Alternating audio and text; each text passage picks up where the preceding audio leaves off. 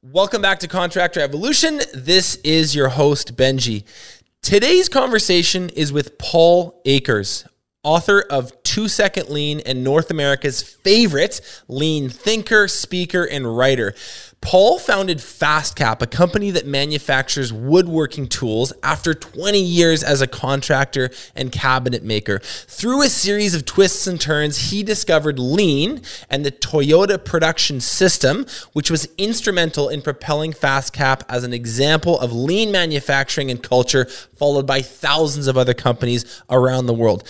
Lean is a production philosophy that seeks to eliminate waste through continuous improvement, and it can be applied to the manufacturing process of a multinational company just as well as it can be applied to the job site of the humble North American contractor. Paul's relentless pursuit of efficiency and passion for lean thinking has landed him consulting and speaking gigs with Mercedes Benz, Amazon, and the US Navy. And hey, if accolades don't persuade you, maybe this will. The average North American worker across industries outputs about $150 an hour worth of value.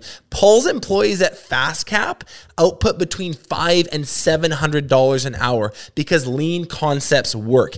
If you haven't yet read or listened to Two Second Lean, do so. It's short, it's fun, it's really practical. Um, but for a one-page summary of lean thinking, you can download Paul's Lean in a Nutshell PDF, which he's graciously provided to us, and you can download that using the link in the description of this episode. Print it off Put it on your office wall for a visual reminder of the eight kinds of waste and other really important lean principles. Okay, enough out of me. Let's get into how to implement lean into your contracting business with Paul Akers. You're listening to Contractor Evolution, where we unpack the systems, tactics, and skills you need to take your fast growing contracting business to the next level. If you're here to learn what it takes to scale up, work less, and increase profitability, you've come to the right place. Stay tuned to learn what separates the new breed of contractor from the old school, and welcome to your ultimate guide on the business of contracting. Okay, everyone, we are joined today by the great and powerful Paul Akers. I'm absolutely honored to be here. I'm a fan of his.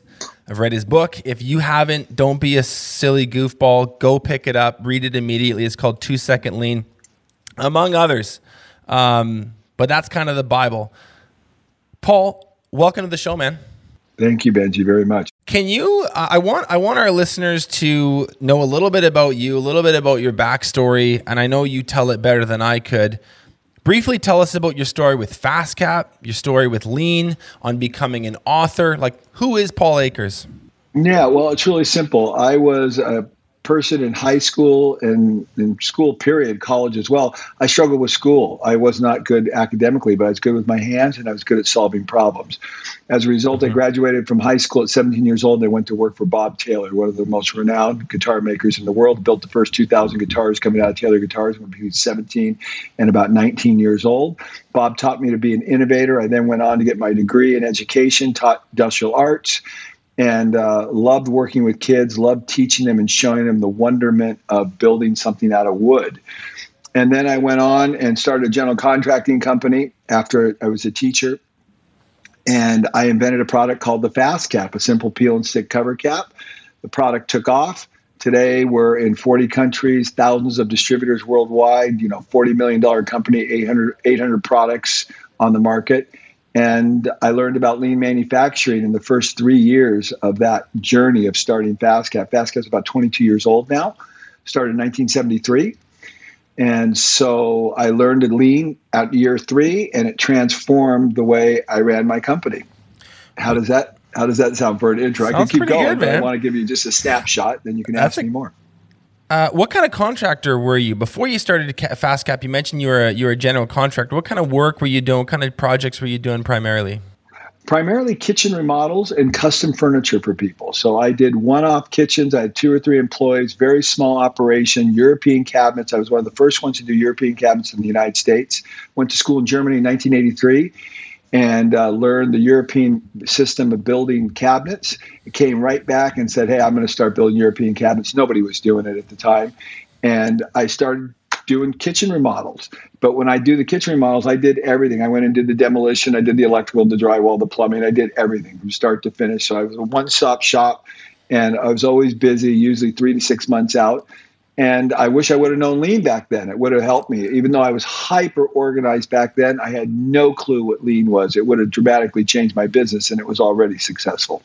FastCap was started with like one single product. You mentioned you had this one thing that kind of took off. I'm assuming that it, it's your inventory, your menu, the things that you manufacture and distribute and sell is, has has uh, proliferated, become more evolved. What where is FastCap today? What do you guys make? Who are your customers? Tell us a little bit about that entity before we dive into some of the lean stuff.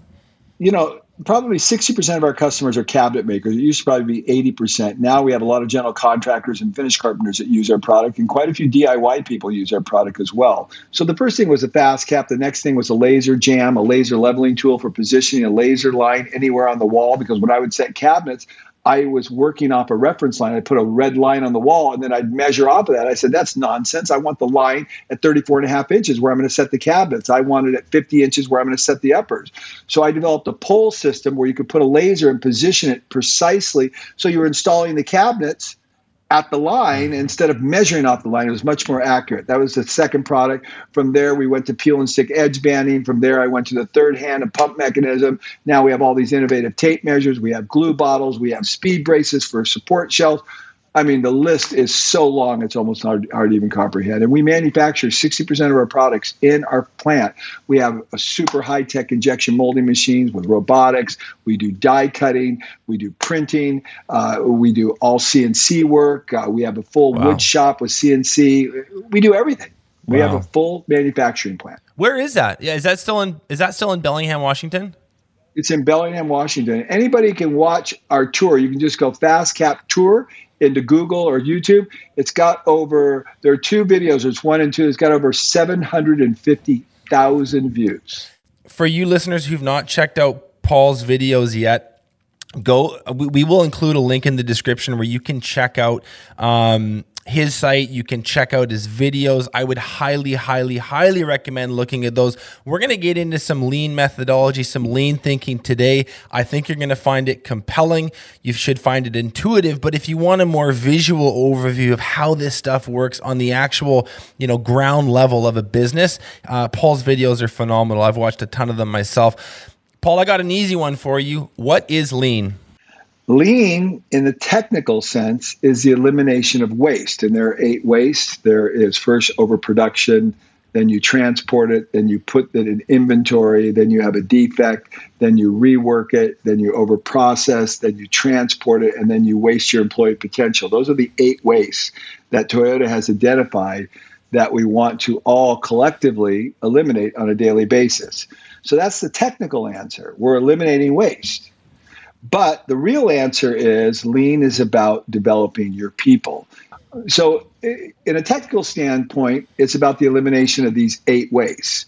But really, what it's about and what why Toyota is so successful, and what I finally figured out after five years of doing it, was it's about the development of their people. It's the development of your people.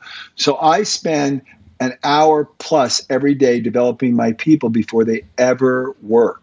I spend thousands and thousands of dollars every day training and teaching my people before they ever work. So Toyota understood that their greatest resource is people. And then I finally figured out my greatest resource was people. So I spent an enormous amount of time, money, and effort teaching my people to think at a higher level, to become world class problem solvers, to be able to see the waste and eliminate it. That's what lean is really. It's developing a culture of problem solvers. So if someone was listening to this and they go, "Okay, Paul, you spend an hour every day, like like showing your people tips and tricks, teach them how to solve problems," like that's like you know, that's a pretty good chunk of team time not actually building the building, not actually doing the thing. Like, how the hell am I supposed to afford all of this like extra time? What if somebody was listening to that and that was their mindset? How do you kind of challenge that way of thinking? How do you how do you defend your view, which is that people are the most important thing and it demands quite a bit of time, quite a bit of extra effort to get them to where they need to be? Well, I'm going to shock you what I'm going to say. I don't try to convince anything of anyone. I say you keep doing it the way you're doing it. Go knock your head out, pull your hair out, set your hair on fire, keep solving the same problems over and over again. You go knock yourself out. I'm not going to convince you of anything because what I'm talking about is for 2% of the people in the world. There are 2% of your audience that are going to listen to what I'm saying and go, oh my gosh, That's it. And the rest of you are going to make all the excuses in the world. The rest of the 98% are going to make all the excuses in the world why it won't work and why it doesn't work for you. And you know what I say? Go knock yourself out. I could give a rat's ass. so I think that's the right answer, Paul. I love it. So, Paul, how would you describe um, the state of the average job site in North America. You say only 2% of the people are going to do something with lean thinking. They're going to apply it to their business and improve it. 98% is not, which I think is probably a safe estimate. How would you describe that 98%? What is the what is the average state of the average job site in North America? Well, train wreck, garage sale, non-thinking morons. Uh, you know, just it's just it's not good. It's insanity what people do. It's absolutely. I mean, there's no nobody's thinking, and what most people are answering the question is, well, it's difficult because we're contractors and we can't rely on the person before us and the person after us. So we've got to have everything staged there, so all the doors get banged up, the windows get banged up, and 20% of them get replaced. And then I've got a full time person just dealing with replacements and ordering replacements, and it's just like, has anybody ever stopped to think? There's a way to fix this stuff, but very few people do. Occasionally it happens, and when it happens, it's magical. Did I? Did you watch the video I sent you from Sunroc Con- Construction? I did. I did. did I told. That, I watched it. Why don't you tell? Why don't you tell our listeners a little bit about it and the project, the job site that you were just on? Yeah, just yesterday we did an AME tour. We do an AME tours, uh, American Manufacturing Excellence tours all over the world with companies that are doing two second lean. And yesterday we did a heavy equipment company, a $2.8 billion company, Sunroc Construction in Utah, you know, hundreds of, you know, excavators and bulldozers and graders. I mean, just a very complex work they're doing, putting in roads, streets, sewer pipes, water lines, everything. And they started doing two second lean uh, three years ago and it was just breathtaking what, what, we saw. So all their trucks are super hyper organized. They have checklists for everything. They have QR codes to scan. Everything is GPS labeled with color coded tapes. So if you've got a shovel with orange on it, it goes on the orange truck. If it's a red red shovel, it goes on the red truck. You walk into their ditch boxes. You know they have big trench boxes. All the shovels are magnetic. The levels are magnetic. Everything sticks to the wall of the trench box. So they're working the trench box and they need to put down the shovel. They don't put down the shovel and then bend over and pick it up. They slap it against the side of the wall. The mat, the, the, the, the level goes against the side of the wall. The ladder has a special holder that's attached to the side of the trench box. When the excavator pulls the trench box down the road, all the tools are magnetically attached to the trench box and everything moves down with it. They've got a, a a, a soil wrap uh, dispenser on the side of the trench box that just sets on because you can't modify or you can't weld anything on trench box. So they got it just sets on there. Then the soil wrap material comes down. They put it underneath the pipe. They cut it off. It's just like these people are thinking at such a high level. It's unbelievable. It's just like everywhere you look,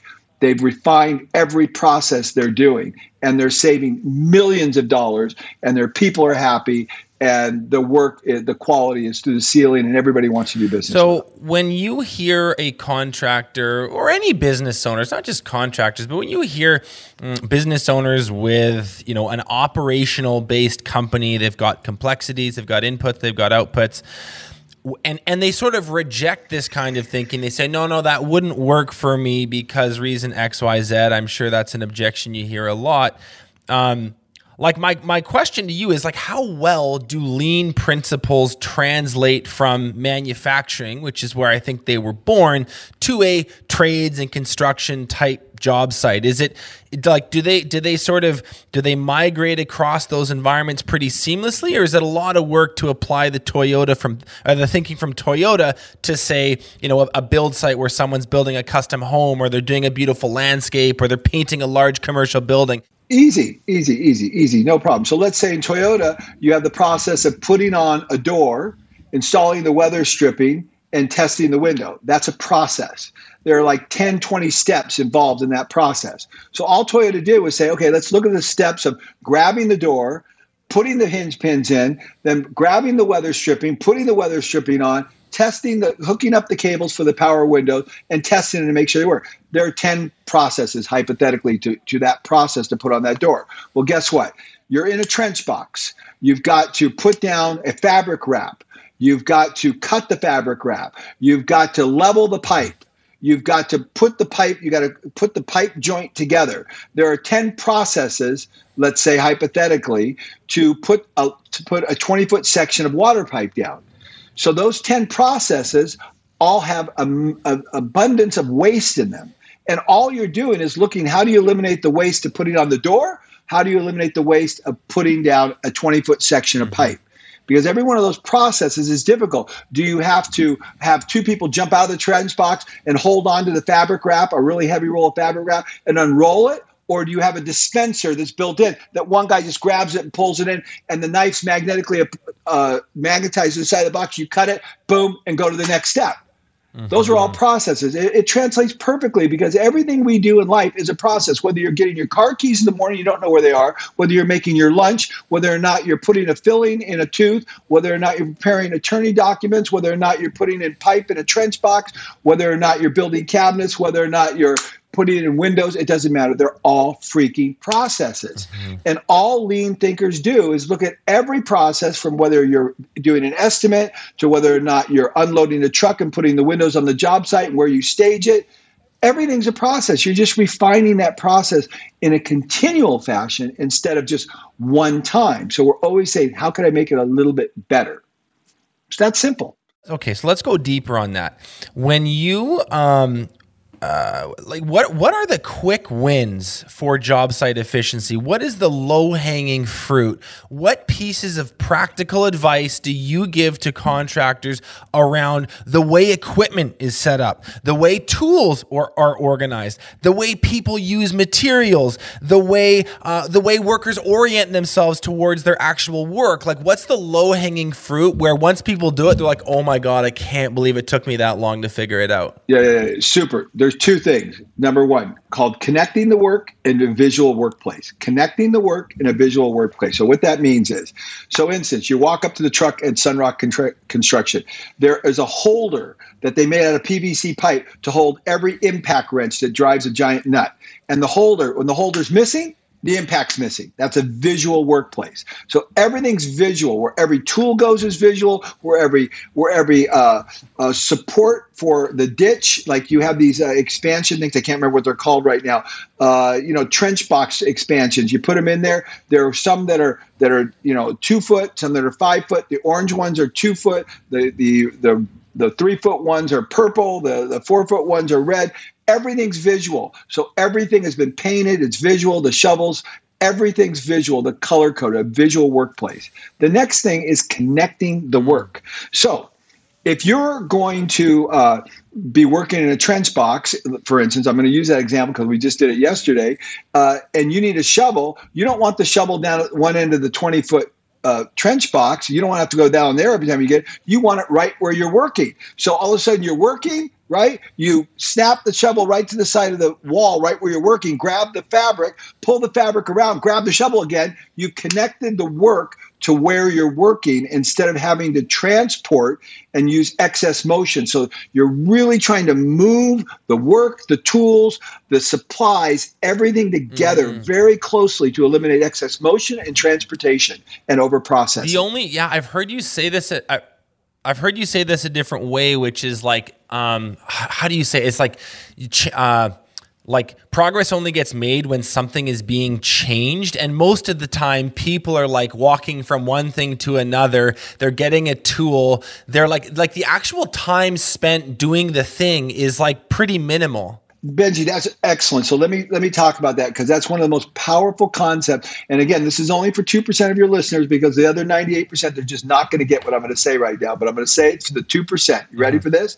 It's called value and non value added work. So, for instance, you're working in the trench box, okay, and all of a sudden you got to move a little bit of soil, and the shovel's five feet down the trench box. When you walk down the five feet and back, that is called non value added activity. Nothing has changed. Right. The only time you have value added is when the actual soil is being moved. When the shovel's going through the air, there's no value. Only at the moment it hits the soil and moves it. And then when it's on the retract and you're putting it on the side of the box, there's no value added. So it's only at the moment that something is changing. The bottom line is everybody, you ready? This is the wake up call. 98% of what you do every day is non value added activity. Most of what we do is non value activity. It's just a whole bunch of excess motion and over processing that doesn't change a damn thing. That's the bottom line. Okay. So we want to connect the work to reduce the non value added activity. So we're doing more just value. That makes perfect sense to me. It's it's so, it's so intuitive and it seems so simple when you say it. Like when I and when I think about my work, I know because when I think about my work day, Paul, I, I'm embarrassed to admit how much time I spend looking for my keys. There's a whole bunch of time fiddling in a CRM looking for the number that I'm supposed to call. There's a whole bunch of time sorting through things to find the actual work that I'm supposed to do. If I really reflect on it, it's a little depressing. Like I'm only actually doing something a slim minority majority right. of the time. I know. Uh, you and, and you get it, and you're one of the two percent. So let me explain something to you. So in my home, this is not even my house that I'm in right now. I'm renting a house. I put up a hook for my keychain because I'm tired of looking for damn keys, mhm. right? So every time I walk in, I put the keys there, and every time I need them, I look right there, and the keys are always there, and they're not locked in the car. They're not in some ancillary place. They're always exactly where they need. But here's the truth of the matter. You ready? You said you're embarrassed. You know what? I'm embarrassed. I'm like the grand poopah, if you will, of, of lean thinking. I do the same thing all the time. Not the key thing, but I have all kinds of waste, even though I'm in a very advanced stage of lean, hypothetically. Everyone has waste. It doesn't matter where you are, and the waste is everywhere. I'm looking for the waste in other small little nuances, maybe that you wouldn't be looking at because you haven't been doing it as long as me. But I have so much waste, it's unbelievable. You would think that I had arrived. It is just the opposite. The waste is staggering in my life.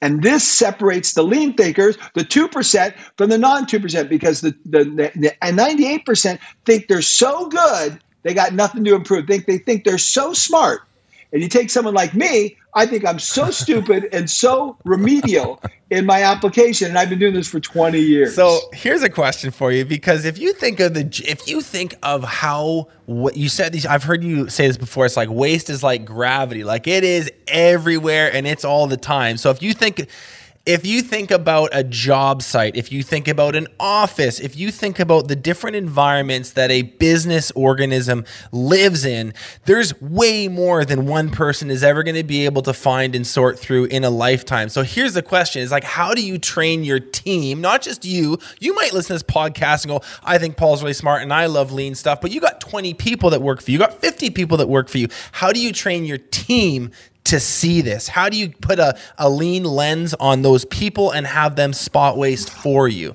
Well, it's easy actually. You do it on a daily basis in a morning meeting, and you have you watch my videos online. Everything's free. I don't charge for anything. You have them read my my book. You discuss the book with them.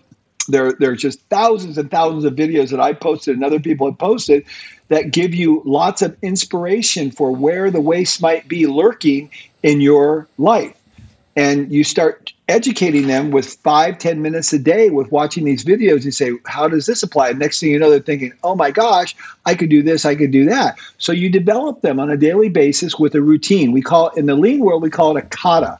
Kata means a routine.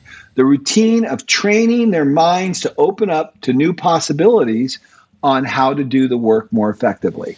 Mm. and then the next thing you do is you allow them I say only 10 minutes to start with, 10 minutes just to clean their work site and their work area every day. You do not let you say you cannot work. You need to go organize, wind up your extension cords, get your toolboxes organized, sort through the things you need, sort things things you don't need. This is called 3Sing, sweeping, sorting, standardizing. This is what we do every day in my company. Look at, we're so advanced. We got uh, you know, three quarters of a million people watching one video from our company on our lean tour. I mean, we're like the mecca of lean, right? But yet every day for the last 20 years, we spend a half hour with 50 people cleaning, sweeping, sorting, and standardizing everything in our facility. You'd think we would have arrived 15 years ago. We're not even close every day. So we have a meeting for a half hour and then we we 3S for a half hour. And then after one hour has gone by, then our people are working. But here's the important thing. My people get done in eight hours what it takes every other company on the planet in 40 hours. Really? I'll give you a good example. Here's something that'll blow your. Oh my gosh! There's a, we run circles around everybody. It's not even funny. Here, here you go. Here's a stat that will just blow your mind beyond all comprehension. The average company in America, the well-run company, For every hour an employee works, they produce about $150 worth of product or, or output. Mm-hmm. Okay, sales, you know, not not profit, just output. We produce between 500 and 700 dollars per man hour. So five to five, five or six times industry average, and that's because there's le- there's more time on value added work and less time on non value added work. Fundamentally, oh, yeah. that's what it's about. yeah, about. we're not walking yeah. around looking for stuff. Everything is so dialed in in our place. It's so dialed in, and everything is continually improving all the time and what that translates into a happier workplace. What does that actually mean to you? You've said it a few times. Con- we're continuously improvement. We uh, improving. We have a culture of continuous improvement. What does that philosophy mean? Um, can you unpack it a few layers, just for someone that's listening to this for the first time? Like, what is continuous improvement? It simply means the things that you go to do and you struggle with today, tomorrow, you're not going to struggle with. So, for instance, we'll use the car keys. You struggle with looking for your car keys. So, we would say stop and fix what bugs you. Find a designated place that makes sense, put a hook up, and when you walk into your house, when you walk into your work, that's where the keys go. So that tomorrow, you never will never be tortured again with the idea of looking where your keys are because you know they're always going to be there. And if that improvement didn't work, you did the hook and it didn't work and you found out for some reason it really was not the strategic strategic play you then moved that hook or you changed that methodology until you found an environment that was repeatable and the process people liked because it produced a, a favorable result, result. So that's continuous improvement. Small incremental improvements to every process forever is there value in an entrepreneur sort of constantly asking themselves that question that you just asked which is what bugs what bugs me? Or or by extension asking people on your team what bugs you? Is that kind of like is that is that an easy way to unearth to find some of these breakdowns some of this non-value added work? Is that sort of that is it. Mm.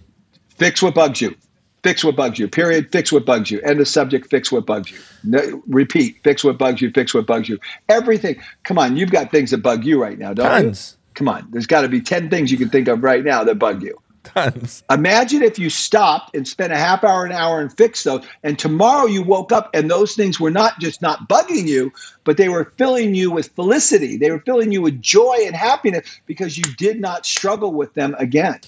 So, listeners, if you're not if you're not getting this yet, um, I just want to be very clear. I think what Paul is saying, go ask your team what bugs them. They're going to tell you with stunning clarity, and they'll probably have better solutions thought up in their own mind already because they're the ones that deal with it every day than you possibly could sitting from the office, sitting from the truck. So ask your team what bugs you and start going from there. I got another question paul about um, like change management buy-in getting people motivated to do this. Is this a hard process to initiate? Did people drag their feet and go oh we got to do this hour hour long meeting in the morning and we should just get to work like how do you create a culture that gets obsessed with this the way that you are Mm-hmm, mm-hmm. As soon as they feel the benefit. So we work with, let's say we have a person that kind of puts their feet down and says, I don't really want to do this. This is stupid. I don't have time to do this. I want to work. So then the leader, like me, would go into their place, say, Hey, Martha, Bill, John, uh, let's take a look at your work area. Is there anything that bothers you? Well, yeah, that thing bothers me. What, what do you think the idea would be? How can we fix it? I don't know. Well, you come up with one solution. I mean, I'm happy to help you fix it. I'm willing to pay for the resources and supply. Let's come up with something, right? So this is the story I tell in my book because it all happened just like this. This is how I came up with two second lean. I walked to the injection molding department. Nick was there, and Nick wasn't making improvements. And I said, Nick, is everything perfect? He goes, Yeah, things are pretty good. I said, There isn't anything that bugs you. There's got to be something that bugs you. He goes, Well, when I put the mold in the, the injection molding machine, I have to stick my head inside the machine and look at the level to get it level. It's awkward. It doesn't feel good. And I said, Well, how can we fix that? He goes, I don't know. I said, Well, show me where you put the level. He puts the level on top of the mold. I said, So what do you have to do? He puts his head inside. Is there any way you could see that vial without having to put your head inside? He goes, I don't know. I said, Come on, there's got to be some way, Nick. He goes, Well, maybe if we put a mirror on it. Well, let's go get a mirror. So we got a piece of mirror, plastic mirror. We held it in there at a 45 degree angle, and lo and behold, he could see the vial. And I said, So how are we going to get that on the level? And I said, I don't know. And I said, Come on, Nick, let's glue it on. And he goes, Okay. I got a hot glue gun, glued it on at a 45 degree angle, got some popsicle sticks, use a gusset, put it on there. He puts slaps the level on there. All of a sudden, he's not putting his head inside the machine. He can see the vial perfectly. He can adjust the thing, tighten the bolts. Boom, the thing's done. He goes, That's all I want you to do, Nick, every day. Fix what frickin' bugs you. That's it. There, there are a thousand things around you that bug you right now. Start fixing them.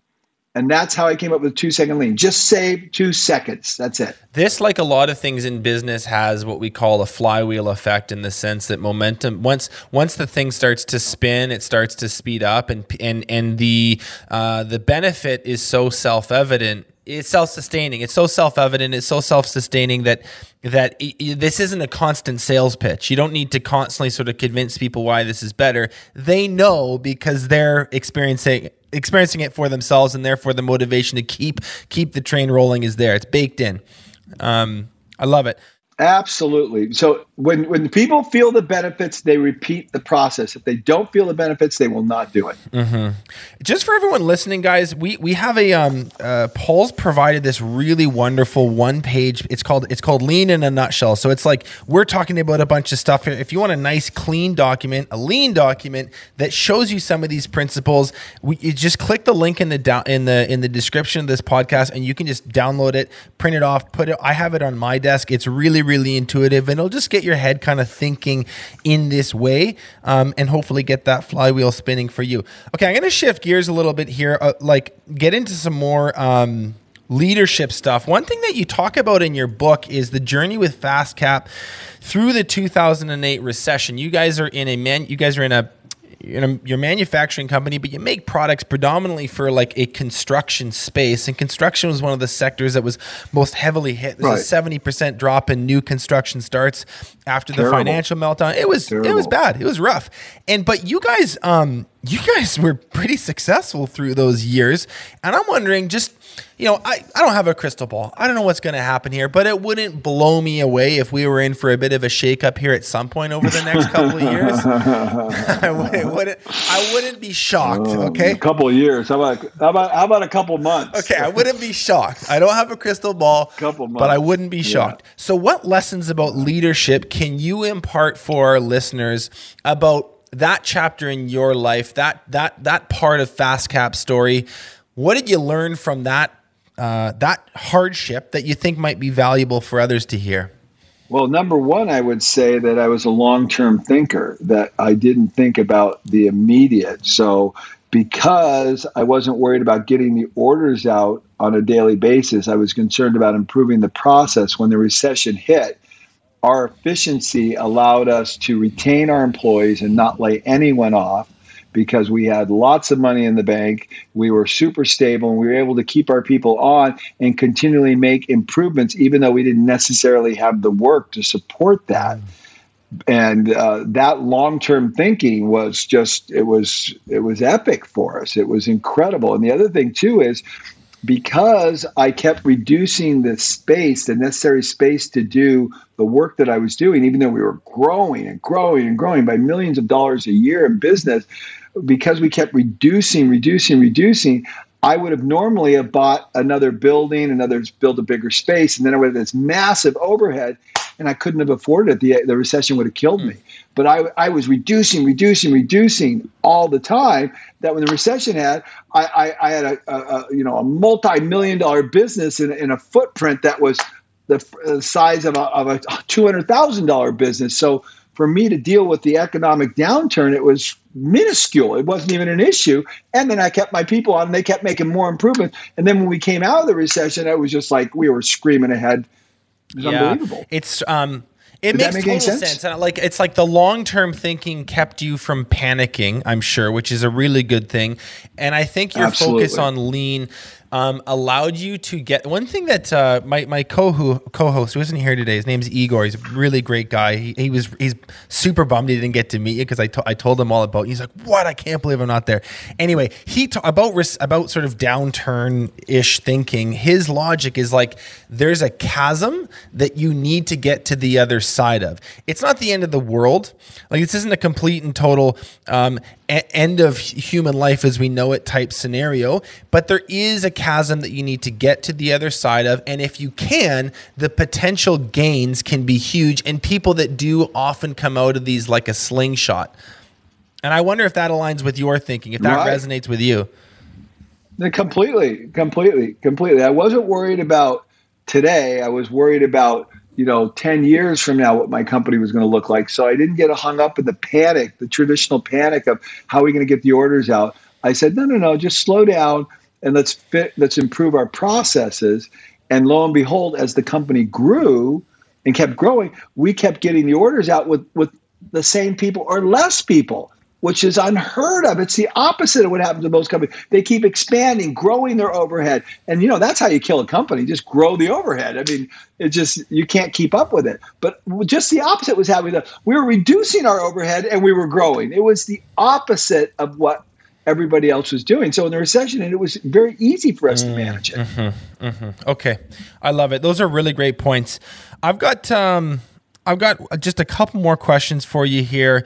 Um, one uh I don't know if it's a motto or a mantra or it's it's obviously something that means something to you because you say it all the time or I've, I've, I've read it in your work all the time. It's money suffocates creativity.